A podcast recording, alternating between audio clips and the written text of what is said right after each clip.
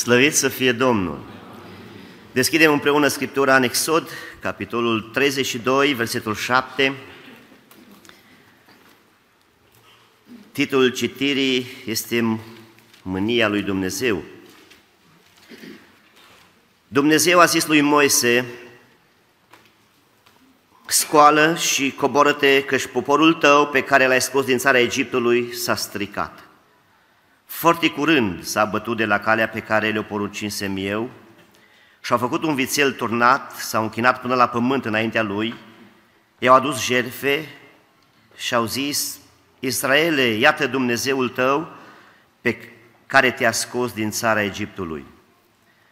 Domnul a zis lui Moise, văd că poporul acesta este un popor încăpățânat. Acum lasă-mă Mânia mea s-a aprins împotriva lor și îi voi mistui, dar pe tine te voi face strămoșul unui neam mare. Moise s-a rugat Domnului Dumnezeului său și a zis, pentru ce să se aprinde Domnul mânia ta împotriva poporului tău pe care l-ai scos din țara Egiptului cu mare putere și cu mână tare? Pentru ce să zică egiptenii, spre norocirea lor i-a scos ca să-i omoare prin munți și ca să șteargă de pe fața pământului. Întoarce-te din uțeala mâniei tale și lasă-te de răul acesta pe care vrei să-l faci poporului tău. Adu-ți aminte de Avram, de Isaac, de Israel, robii tăi, cărora le-ai spus jurându-te pe tine însuți, voi înmulți sămânța voastră ca stelele cerului, voi da urmașilor voștri toată țara aceasta de care am vorbit și ei o vor stăpâni în viață. Și Domnul s-a lăsat de răul pe care spusese că vrea să-l facă poporului său. Amin. Vă rog să ocupați locurile. Este o zi specială în care Dumnezeu ne-a vorbit de dimineață. O zi specială în ce privește și cântarea de laudă ce am putut să o ducem înaintea lui Dumnezeu, un lucru acesta care ne place atât de mult, cum citea fratele Vasile Pălan, este o zi în care Dumnezeu vrea să ne vorbească și suntem acum gata și noi cu inima deschisă, cu urechile deschisă să îl ascultăm pe Dumnezeu vorbindu-ne. Pentru această dimineață Dumnezeu vrea să ne avertizeze în ce privește pericolul încăpățânării. Am citit în acest verset, versetul 9, Domnul a zis lui Moise, văd că poporul acesta este un popor încăpățânat. Mânia mea are să se aprindă împotriva lui. Mândria este soră cu încăpățânarea. Data trecută, fratele Ionuc Jur a predicat despre mândrie și continuăm astăzi să vorbim despre încăpățânare, încăpățânarea care este păcatul acesta pe care Dumnezeu l-a identificat, l-a văzut și El, Domnul nostru, vrea să ne avertizeze pe fiecare dintre noi, pentru că fiecare am avut un moment când ne, ne-am încăpățânat. Fie că am stăruit într-un lucru bun sau într-un lucru rău, dacă ne uităm la definirea acestui termen în Dex, vedem că încăpățânarea este acea stare de stăruință cu îndârjire într-o comportare voluntară, fără a ține seama de împrejurări, de piedici, de opiniile altora, înseamnă a se îndărădnici, a ține morțiși, însă Dexul dă și un sens favorabil și anume a se ambiționa într-o atitudine pentru o idee bună, pentru un scop bun, a persista, a stărui. Dacă cineva ți-ar spune că ești încăpățânat, te-ai jigni. Îmi amintesc că în 2007, atunci la revista Pași, lucra un grup de tineri și s-a scris diferite articole. În anul acela, în septembrie, a fost și ordinarea mea de păstor și fratele Mihai Chiriguț a scris un articol, nu țin minte cuvintele care le-a scris și nici ce au spus mulți în acea vreme, dar Mihai a scris un lucru care mi-a rămas. El are darul acesta, are și a avut darul acesta, așa că Mihai, dacă urmărești acest lucru, te invităm cu drag să te întorci la slujirea ta.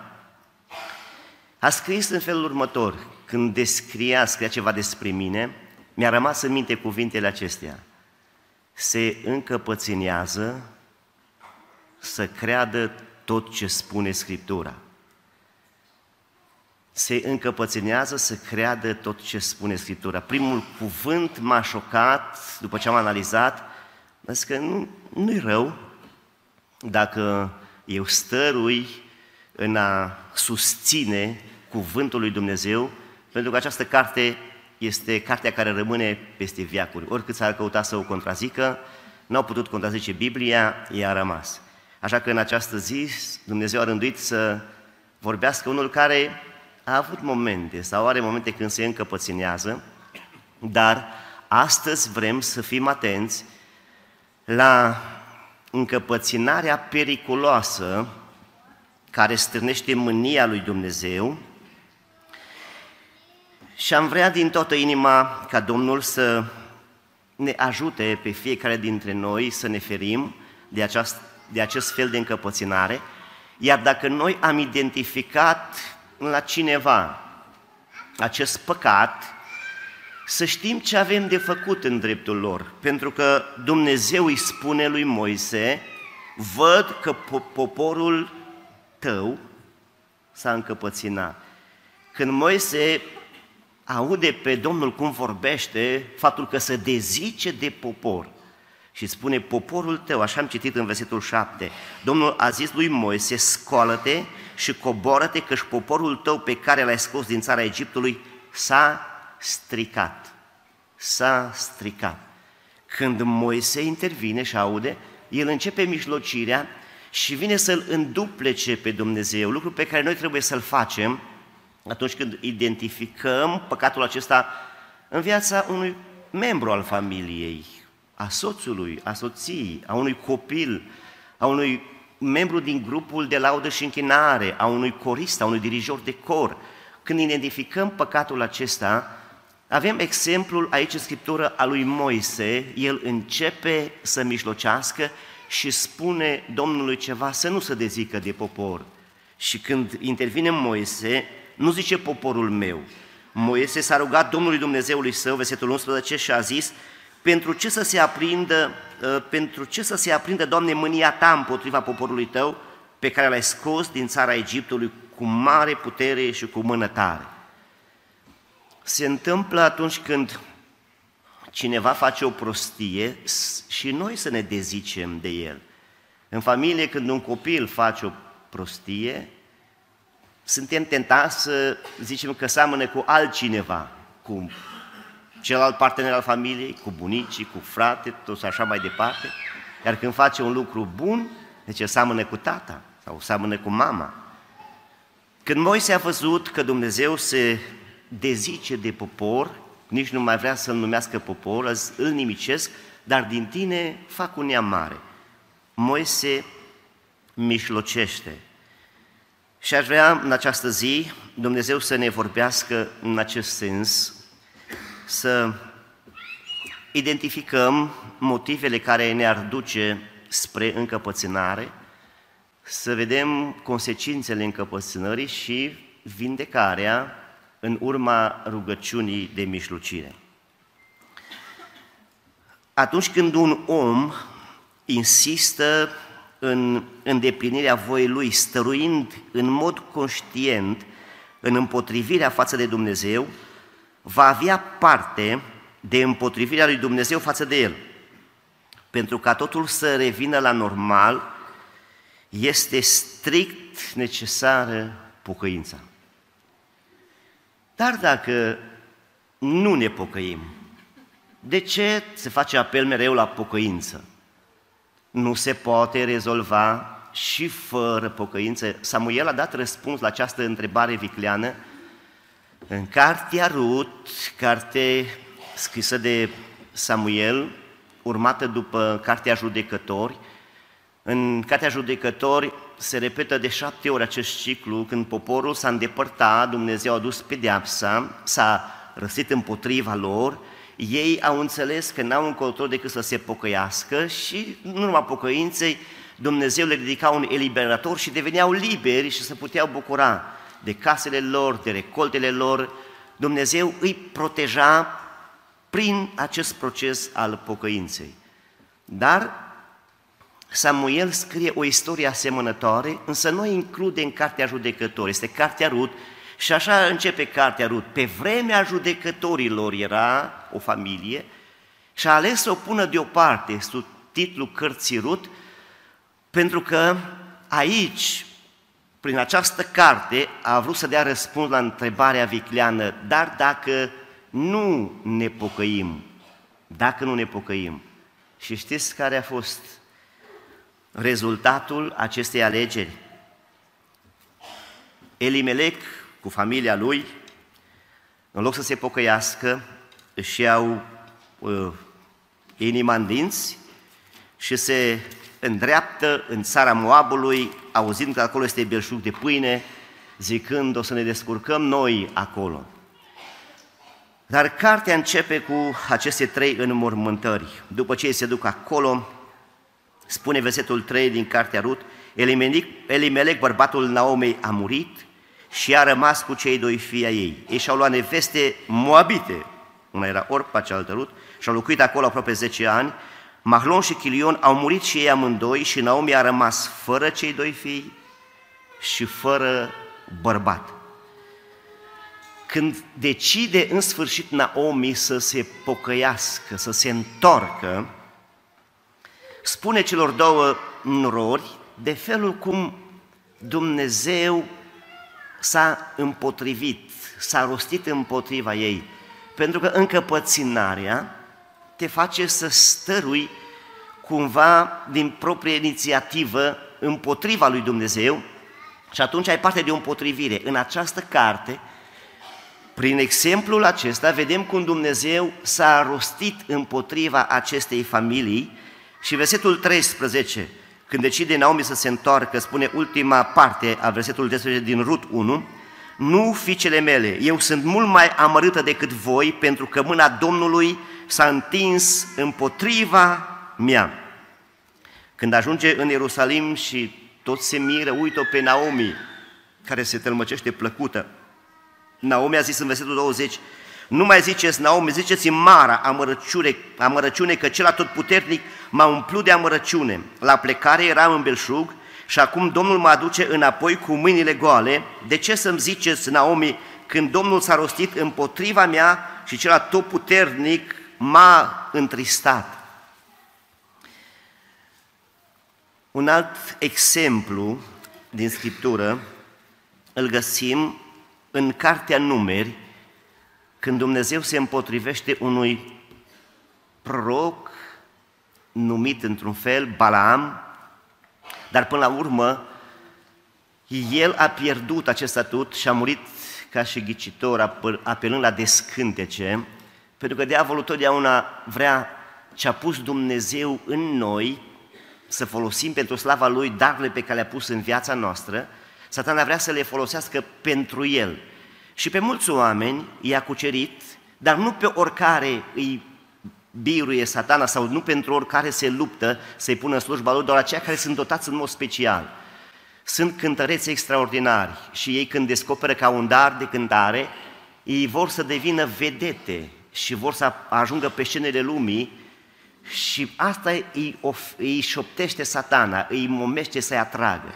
Alții care din pântecele mamei lor a fost înzestrați într-un mod special să vadă ce nu văd alții, i-a echipat cu daruri spirituale, i-a făcut proști din pântecele mamei, cum l-a făcut pe Ieremia, când Domnul îi spune, înainte ca să fie ieșit tu din pântecele mamei tale, eu te făcusem proroc al neamurilor și pentru aceștia, diavolul să dă bătălia ca să-i facă vrăjitori ai lor. să Am văzut cazul de felul acesta și m-am șocat când am văzut cum oameni echipați de Dumnezeu într-un mod special au fost biruiți de diavolul să pună darurile lor în slujba lui Satan și a, a să ajungă să se frângă ei artiști care au murit prin sinucidere, oameni care au ajuns ca Iuda să moră spânzurați, pentru că ei și-au dat darul lor în slujba lui Satan, ascultând de șoapta lui Satan. Și aici, în Cartea Numeri, la 22 cu 32 la 33, spune așa, Îngerul Domnului i-a zis, pentru ce ți-ai bătut măgărița de trei ori? Iată, eu am ieșit ca să stau împotrivă, căci drumul pe care mergi este drumul care duce la pierzare înaintea mea. Măgărița m-a văzut și s-a bătut de trei ori din, dinaintea mea, dacă nu s-ar fi abătut dinaintea mea, pe tine te-aș fi omorât, iar pe ea aș fi lăsat-o vie. Într-o altă traducere, acest verset sună în felul următor. De ce ți-ai bătut măgărița de trei ori? A cerut îngerul Domnului. Uită, am venit să-ți blochez drumul pentru că te împotrivești cu încăpățânare, te împotrivești cu încăpățânare.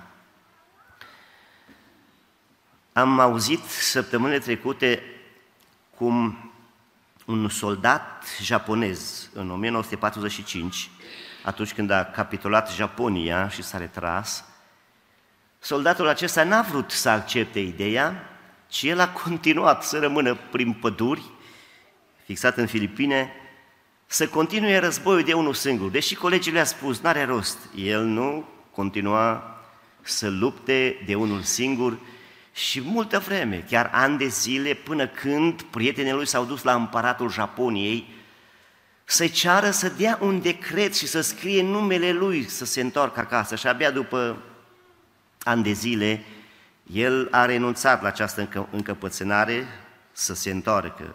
Încăpățânarea este comică într-un fel. Sunt copii care se încăpățânează, dar este interesant și trist că sunt oameni mari, poate chiar proroci, care se încăpățânează și sunt anumite motive pe care am vrea să le identificăm. Este o nebunie să te, să te lași dus de o încăpățânare periculoasă. Este o prostie, este în final o tragedie, scrie Proverbe, capitolul 9, versetul 13. Citim cumva cum descrie aici pasajul. Nebunia este o femeie gălăgioasă, proastă și care nu știe nimic. Care sunt motivele încăpățânării? În primul rând, iubirea de bani. Când e vorba de bani, oamenii se încăpățânează și nu mai țin cont de nimic. Nu țin cont de Biblie, nu țin cont de Dumnezeu, nu, nu țin cont că e fratele tău, că e sora ta, pornesc atâtea scandaluri pentru că oamenii se încăpăținează să facă bani. În numeri, capitolul 22, cu 7, spune așa, bătrânii lui Moab, bătrânii lui Madian au plecat având cu ei daruri pentru ghicitor și au ajuns la Balaam și au spus cuvintele lui Balac. Cu bani s-au dus să-l momească pe Balaam. Despre această atitudine a lui Balaam față de ofertă, oferta pe care a dus-o cei din uh, Madian și din Moab, găsim scris în 2 Petru, capitolul 2 cu 15. Deci 2 Petru, capitolul 2, cu versetul 15. După ce au părăsit calea cea dreaptă, au rătăcit și s-au aruncat și au urmat calea lui Balaam, fiul lui Beor, care a iubit plata fără de legii. Știți că sunt oferte în lumea aceasta mult mai bune decât ofertele cinstite, decât banii cinstiți și câștigi foarte repede. Spunea cineva, eu am câștigat în într-o oră, mai puțin de o oră, 200 și ceva de lei. Și pentru a munci, poate muncești o zi întreagă pentru 100 de lei, și oamenii aleg și uneori se încăpățânează să urmeze această cale a lui Balaam, iubind plata fără de lege. Apoi este iubirea de sine, cinstea din partea oamenilor. În versetul 17 din număr 22, citim așa, când Balaam a fost oprit de Dumnezeu, i-a spus nu te duce să blestem pe poporul meu pentru că acest popor este blestemat. Și acum cu părere de rău, dar cu gândul la bani, Balaam zice, nu mă lasă, nu mă lasă să viu. Nu mă lasă Dumnezeu să viu. Dar pe ăsta Balac trimite altă solie. În versetul 15 și până la 17 citim, a trimis din nou mai multe căpetenii, mai cu vază decât cele din tâi, au ajuns la Balaam și au zis, așa vorbește Balac, fiul lui Țipor, nu mai pune piedici și vină la mine, căci îți voi da multă cinste și voi face tot ce îmi vei spune, numai vino, te rog, și blastă-mă în poporul acesta. Și ce a făcut Balaam? Multă cinste. Face tot ce eu cer. Numai că vreau să vă spun că n-a beneficiat de cinstea aceasta. Ne uităm în 24 cu 11, când îi zice Balac, după ce ajunge Balam acolo și nu poate decât să binecuvinteze după porunca Domnului, spune așa, fugi acum și du-te acasă. Spusesem că îți voi da cinste, dar Domnul te-a împedicat să o primești. Mulți cred promisiuni neadevărate, se duc, îți promit mii de euro, te duci și muncești, gândindu-te mereu la bani. Și când să ia plata, deci că nu n-a primit banii, că te pomenești că ai luat o țeapă cum a luat Balam. Iubirea de sine, iubirea de bani, o promisiune pe care ți-o face cineva. Unii se încăpățânează și pentru că ți-a promis cineva ceva. Și fii atent la promisiuni.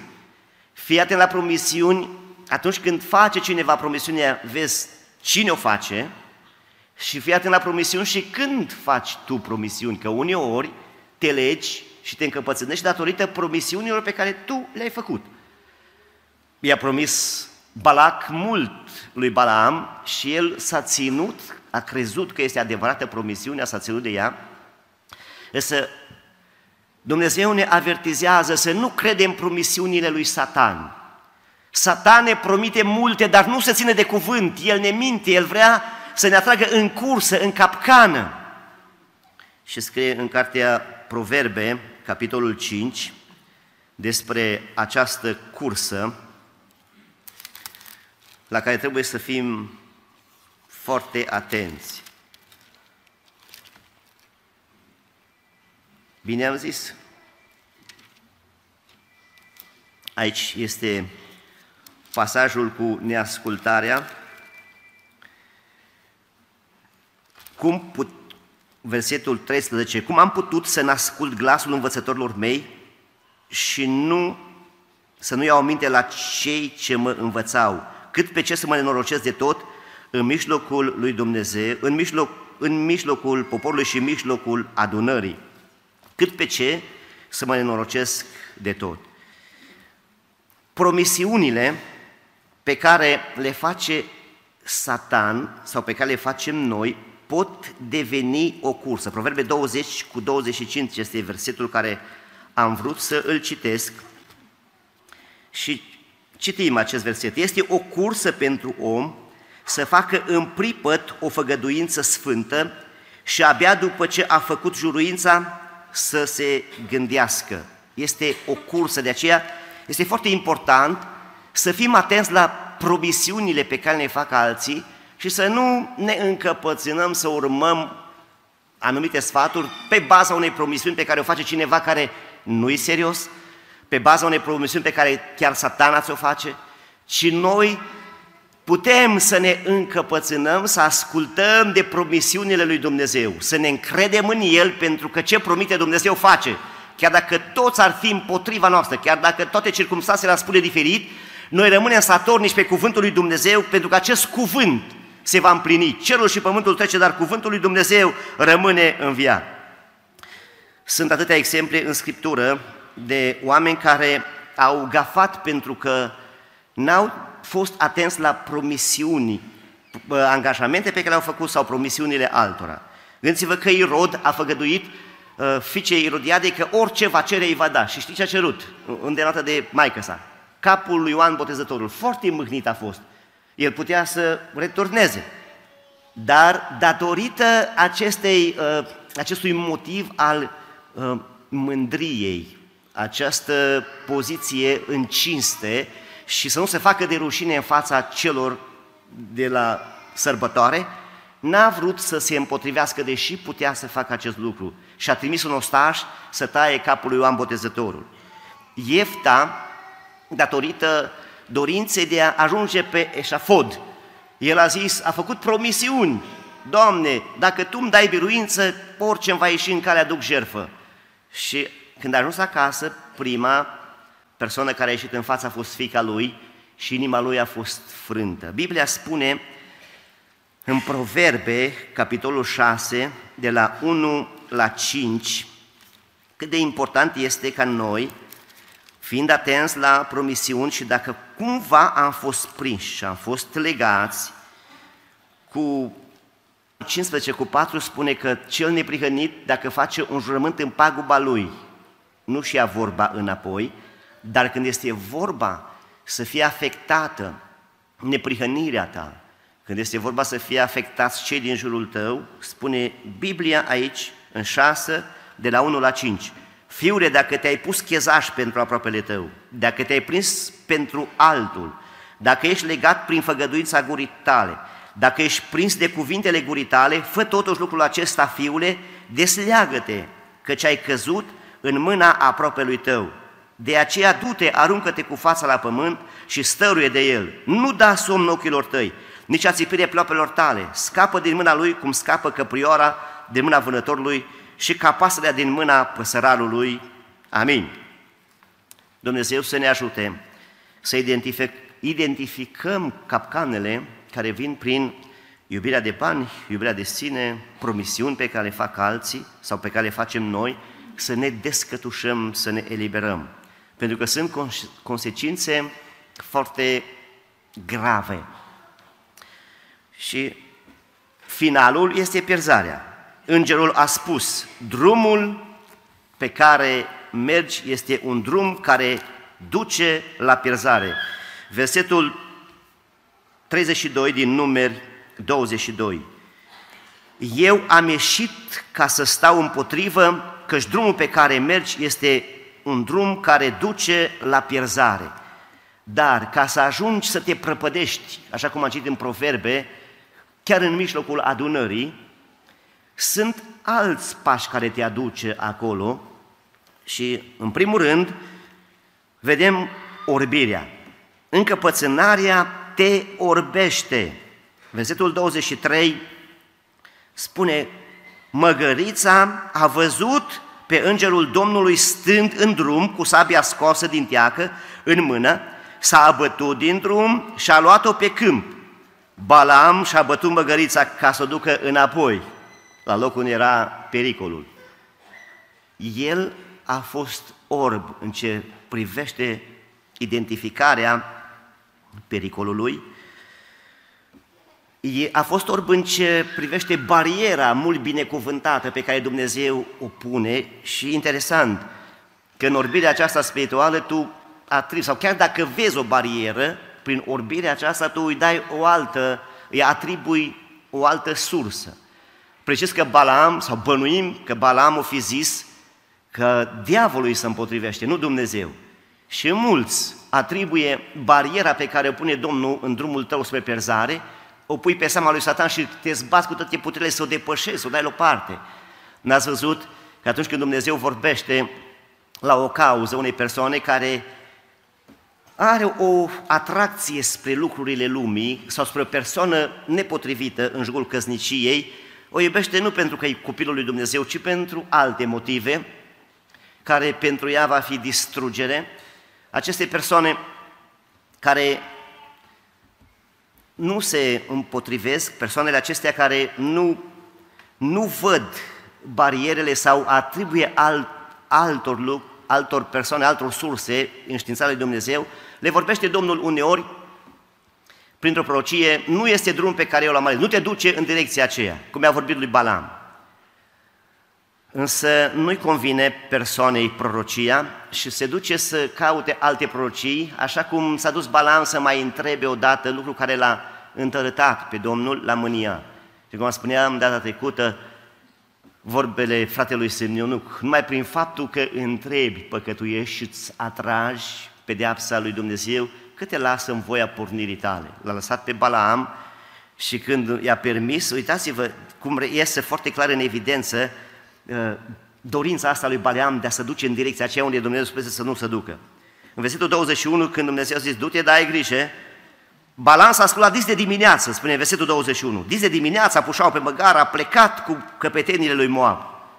Ce rapid s-a echipat să se ducă, pentru că abia aștepta, dar în drumul acesta a fost împotrivirea și el n-a văzut-o, n-a identificat-o, așa cum mulți dintre noi, atunci când ne încăpățânăm pentru o direcție greșită, nu mai vrem să auzim și nu mai putem auzi bine ce ne spune Dumnezeu prima dată și noi vrem să auzim altceva și dacă vrem să auzim altceva, Dumnezeu ne lasă să auzim, ne lasă într-o lucrare de rătăcire pentru că noi nu îl ascultăm și nu îl proslăvim pe Dumnezeu cu ascultarea promptă. Apoi, orbirea aceasta l-a făcut pe Balam să nu vadă nici minunile lui Dumnezeu, să vorbească măgărița, sub tine, nu e o minune, nu te-ar putea trezi, să fii plin de furie și să începi să bați și să înceapă măgarul să vorbească. De ce mă bați? De ce m-ai bătut de trei ori? Nu sunt eu măgărița ta. Nu te-am dus unde ai vrut tu. N-am ascultat totdeauna. Uită îngerul în față. Îți bați joc de mine, dacă aș avea o sabie în mână te-aș omorâ. În loc să se blocheze atunci, să vadă minunea lui Dumnezeu, că uite, mi-a ieșit Dumnezeu înainte. La câți nu a ieșit Dumnezeu în față și ei tot în încăpățânare sunt orbi. Nu văd nici mesajul divin, nu văd nici barierele sfinte, nu văd nici minunile pe care le face Dumnezeu ca să-i oprească. Ei nu văd, stăruie în încăpățânarea lor. Este o nebunie. În 2 Petru, capitolul 2 cu 16, spune că această procedură a lui Balaam este numită, Petru numește numită nebunie. Dar, citește și 15, care l-am mai citit, după ce au părăsit calea cea dreaptă, au rătăcit și au urmat calea lui Balaam, fiul lui Bosor, care a iubit plata fără de legii, dar a, a fost mustrat aspru pentru călcarea lui de lege, o măgăriță necuvântătoare, care a început să vorbească cu glas omenesc, a pus frâu nebuniei prorocului. Nebunia este subliniată de Apostolul Petru. Încăpățânarea te duce până la nebunie, și Petru a identificat spunând, dar în contextul din numeri, vedem că îngerul, îngerul care l-a deșteptat și când Dumnezeu a deschis ochii, atunci, abia atunci s-a smerit Balam. Dar el aici spune, dacă citim contextul, Măgărița a văzut pe îngerul Domnului, versetul 25, s-a strâns spre zid și a strâns piciorul lui Balam de zid Balam a bătut-o din nou, îngerul Domnului a trecut mai departe și s-a așezat într-un loc unde nu era chip de întoarcere nici la dreapta, nici la stânga. Măgărița a văzut pe îngerul Domnului și s-a sculat, s-a culcat sub Balaam. Balaam s-a prins de mânie și a bătut măgărița cu un băț. Domnul a deschis gura măgăriței și a zis lui Balaam, ce ți-am făcut? Ce ți-am făcut de mai bătut de trei ori? Balam a răspuns măgăriței, pentru că ți-ai bătut joc de mine, dacă aș avea o sabie în mână, te-aș ucide pe loc. Măgărița a zis lui Balam, nu sunt eu oare măgărița ta, pe care ai călărit în tot timpul până în ziua de azi? Am eu oare obicei să-ți fac așa? Și el a răspuns nu. Domnul a deschis ochii lui Balaam și a văzut îngerul Domnului stând în drum cu sabia scoasă. Deci el a continuat să vorbească în nebunia lui și după prima cuvântare a măgăriței, el n-a identificat minunia până după ce Dumnezeu i-a deschis ochii. Deci, consecințele uh, încăpățânării, e orbirea, nebunia, violența, răzbunarea, uh, ba victimizarea, că îți joc de mine, nu accept nicio explicație, te conduce încăpățânarea într-o fundătură că nu te mai poți întoarce nici într-o parte, nici în alta. Suferinți trupești, cum a avut Balaman, Balam, piciorul i-a fost strâns de zid. Dacă nu aud bine ce mi-a spus Duhul Sfânt, îmi va spune de câteva ori același adevăr în diferite forme până când voi înțelege cât de grav este păcatul. Dacă Dumnezeu a vorbit lui Balam prima dată și el n-a ascultat și a avut încă inima legată, Dumnezeu l-a lăsat să meargă, dar a vorbit prin alte circunstanțe, într-un mod diferit și de mai multe ori, până când el a zis, am greșit, am păcătuit. El a ajuns neștiutor, neștiutor și a avut o altă învățătură, scrie în cartea Apocalipsa 2 cu 14, că învățătura lui Balaam, care a învățat pe fiul lui Israel să păcătuiască ca să cadă în cursă, să păcătuiască prin acest păcat al curviei. Și în final a ajuns pediapsa peste Balaam, el s-a pocăit pentru un moment, dar n-a dus până la capăt pocăința aceasta. Și spune în numeri 31, cu versetul 16, despre această învățătură a lui Balaam amintită și în Apocalipsa, iată, ele sunt acelea care, după cuvântul lui Balaam, au tărât pe copilul lui Israel să păcătuiască împotriva Domnului în fapta lui Peor și atunci a izbucnit urgia în adunarea Domnului și prin Moise Dumnezeu a nimicit și spune versetul 8 din context, înțelegem că datorită acestei învățături el a murit, a fost pedepsit cu moartea. Versetul 8, împreună cu toți ceilalți, au omorât și pe împărații Madianului, Evi, Recam, Țur și așa mai departe, a ucis cu sabia și pe Balaam, fiul lui Beor.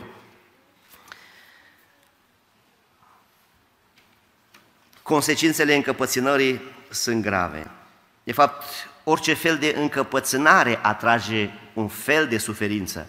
Însă suferința pentru în stăruința noastră în bine, a ține cuvântul lui Dumnezeu, nu se sfârșește în moarte, cum s-a sfârșit uh, încăpățânarea lui Balaam, sau în rușine, sau în a plăti această amendă. Gândiți-vă la Iosif, la Mardoheu, sfârșitul lor a fost glorios, chiar dacă au avut de suferit pentru că au stăruit în puritate, cum a fost Iosif. El n-a vrut să facă compromisul prin păcatul curviei oferit de soția lui Potifar și a avut de suferit pușcărie, însă Dumnezeu l-a ridicat și a ajuns prim-ministru. Mardoheu n-a vrut să calce porunca lui Dumnezeu să se închine oamenilor, deși a plănuit împotriva lui mortia și spânzurarea, Haman, Dumnezeu a schimbat lucrurile și ne rugăm ca Dumnezeu să ne ajute să ne încredem în El și să știm că suferința pentru a stărui în bine este răsplătită, însă încăpățânarea într-o direcție greșită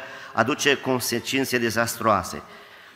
Am vorbit că noi este așa de important să mijlocim pentru acest păcat al încăpățânării, în dreptul nostru, dacă putem să-l identificăm, dacă nu suntem prea orbi, prea surzi sau așa închiși să nu mai putem primi nicio învățătură, că un încăpățânat nu acceptă niciun sfat. Dacă identificăm în viața altora, ca Moise, să începem să mijlocim pentru ei. Dumnezeu poate schimba lucrurile slăvit să fie numele Lui. Dumnezeu caută mijlocitori. Dumnezeu chiar așteaptă pe cineva care să mijlocească și îmi pune întrebarea pentru ce nu era nimeni când am venit. Dumnezeu ne este deranjat atunci când noi ne unim în a mijloci, așa ca Avram pentru Sodoma, ca Daniel pentru popor. Iisus și Duhul Sfânt mijlocesc pentru noi. Biserica mijlocea pentru Petru când era închis și nivelul spiritual al unei biserici este dat de lucrarea aceasta de mijlocire pentru cei din jur. Domnul să ne ajute să mijlocim. Iubirea te face să mijlocești pentru cei încăpățânați. Dacă tu nu iubești, renunți foarte repede. Moise a fost omul care a mijlocit și aș vrea să mă apropii de încheiere prin reabilitarea, mesajul de scure, care prezintă reabilitarea în ce privește această bolă, acest păcat, încăpățânarea. Cel vindecat de încăpățânare se poate supune față de autoritate, așa cum citim în 1 Petru 5, cu 5 la 9, supuși fiind unii altora. Citesc acest pasaj și împotrivirea noastră trebuie să fie doar împotriva lui Satan.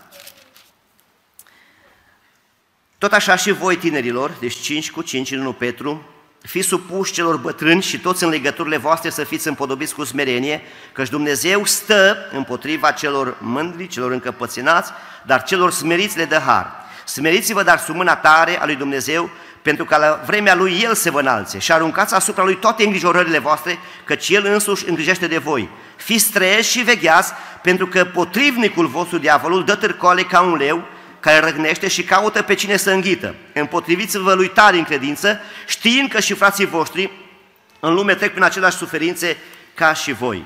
Deci împotrivirea trebuie să o avem față de Satan pentru că el este împotrivitor nouă, el este hoț, el este ucigaș, el vrea să ucidă, însă Domnul este cel care vrea viața noastră.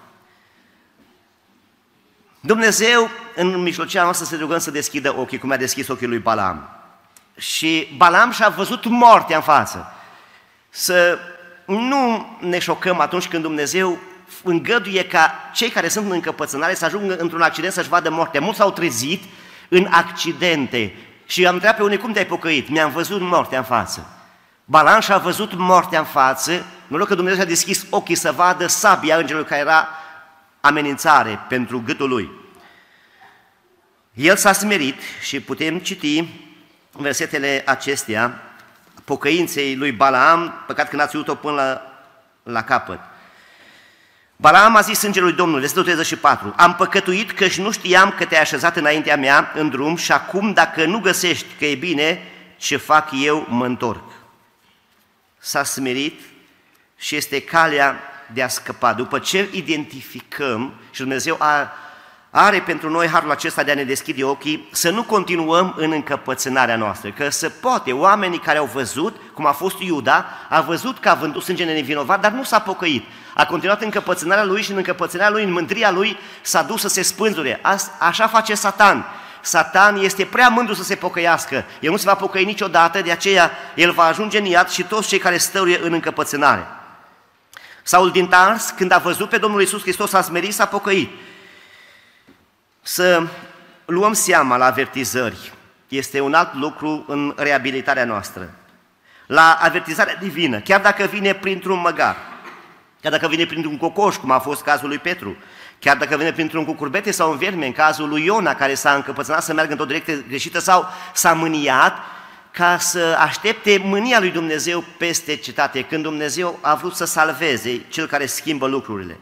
Chiar dacă vine prin subaltern, cum a venit în cazul lui Naman, Naman s-a încăpăținat pentru că nu a fost după cum și-a închipuit el. N-a, n-a ascultat sfatul pe care a dat Elisei să fie vindecat de lepră, să se scalde în râul Iordan și a plecat prin demânie. Dar subalternii lui Naman au zis, dacă ți-ar fi cerut un lucru greu, n-ai fi făcut? Negreșit. S-a cerut simplu să te scalzi, scaldă-te și vei fi curat. El a renunțat la încăpățânare, a ascultat, s-a smerit, s-a plecat și a fost vindecat de plin, slăvit să fie Domnul. Nu atribui vina altora, mai sănătos ar fi să întreb ca ucenicii, Doamne, nu cumva sunt eu. Și Iuda n-a întrebat din inimă, pentru că toți au făcut-o, dar n-a fost sincer și când i-a spus Domnul, tu ești, el nu s-a pocăit, când i-a deschis ochii să spună și a descoperit, tu ești, Întoarce-te. El a plecat afară, de acolo și a făcut în continuare în încăpățărarea lui dorința după bani, după câștig, să-L vândă pe Fiul lui Dumnezeu. Dacă ai fost înșelat, gândește-te că poate plătești o amendă din trecut. Poate și tu ai înșelat pe altcineva. Va trebui să plătești. Să plătești până nu-i prea târziu. Și aș vrea să închei aici, la acest, acest mesaj, spunând că așa de important este ca noi, frați și surori, să veghem unii asupra altora și să ne învățăm unii pe alții. Și vreau să vă spun că și un animal încăpățânat poate fi învățat, un cal care este încăpățânat poate fi învățat să facă o lucrare. Și într-o mare seară aici, fratele Toder, din Baia spre povestia, o întâmplare interesantă din munții Apuseni. Mergând a văzut un cal care mergea încărcat cu desagele, cu porumb și era singur. Și în urma lui era mânzul care urma după el. Și el a fost foarte îngrijorat că acest cal pleacă fără stăpân și ce se va întâmpla, unde se va duce, să pierde. Și mergând mai în, în față, a văzut stăpânul calului în porumb care culegea știuleți și pregătea alte uh, vase asemănătoare cu cele care erau pe cal. Și când l-a văzut, omul bun, s-a dus calul, singur pe l-am văzut încolo. Nu știu că se duce, dar unde merge? Se duce acasă. Păi cum se duce acasă? Păi foarte bine. Se duce acasă, acolo așteaptă soția, îl deșartă, ia bagajele, le golește, le pune înapoi goale, le aduce aici și eu le pun cele pline și se duce înapoi. Interesant. Dar zice, dar mânzul, de ce a mers și mânzul după el? Pentru că în felul acesta, mânzul învață drumul ca să facă și el la fel când va fi mare. Cât de important este să ne aducem copiii cu noi la biserică. Să nu-i lăsăm în încăpățarea lor de a asculta șoaptele celor rău pe internet și în alte părți. Să rugăm pe Domnul să ne ajute să fim o lumină și să învățăm pe cei din jur, să postim, să mijlocim pentru cei care sunt cuprinși de încăpățânare, pentru că Dumnezeu schimbă lucrurile și vrea să fim o biserică sfântă, smerită, gata de dedicată pentru slujirea lui Hristos. Amin.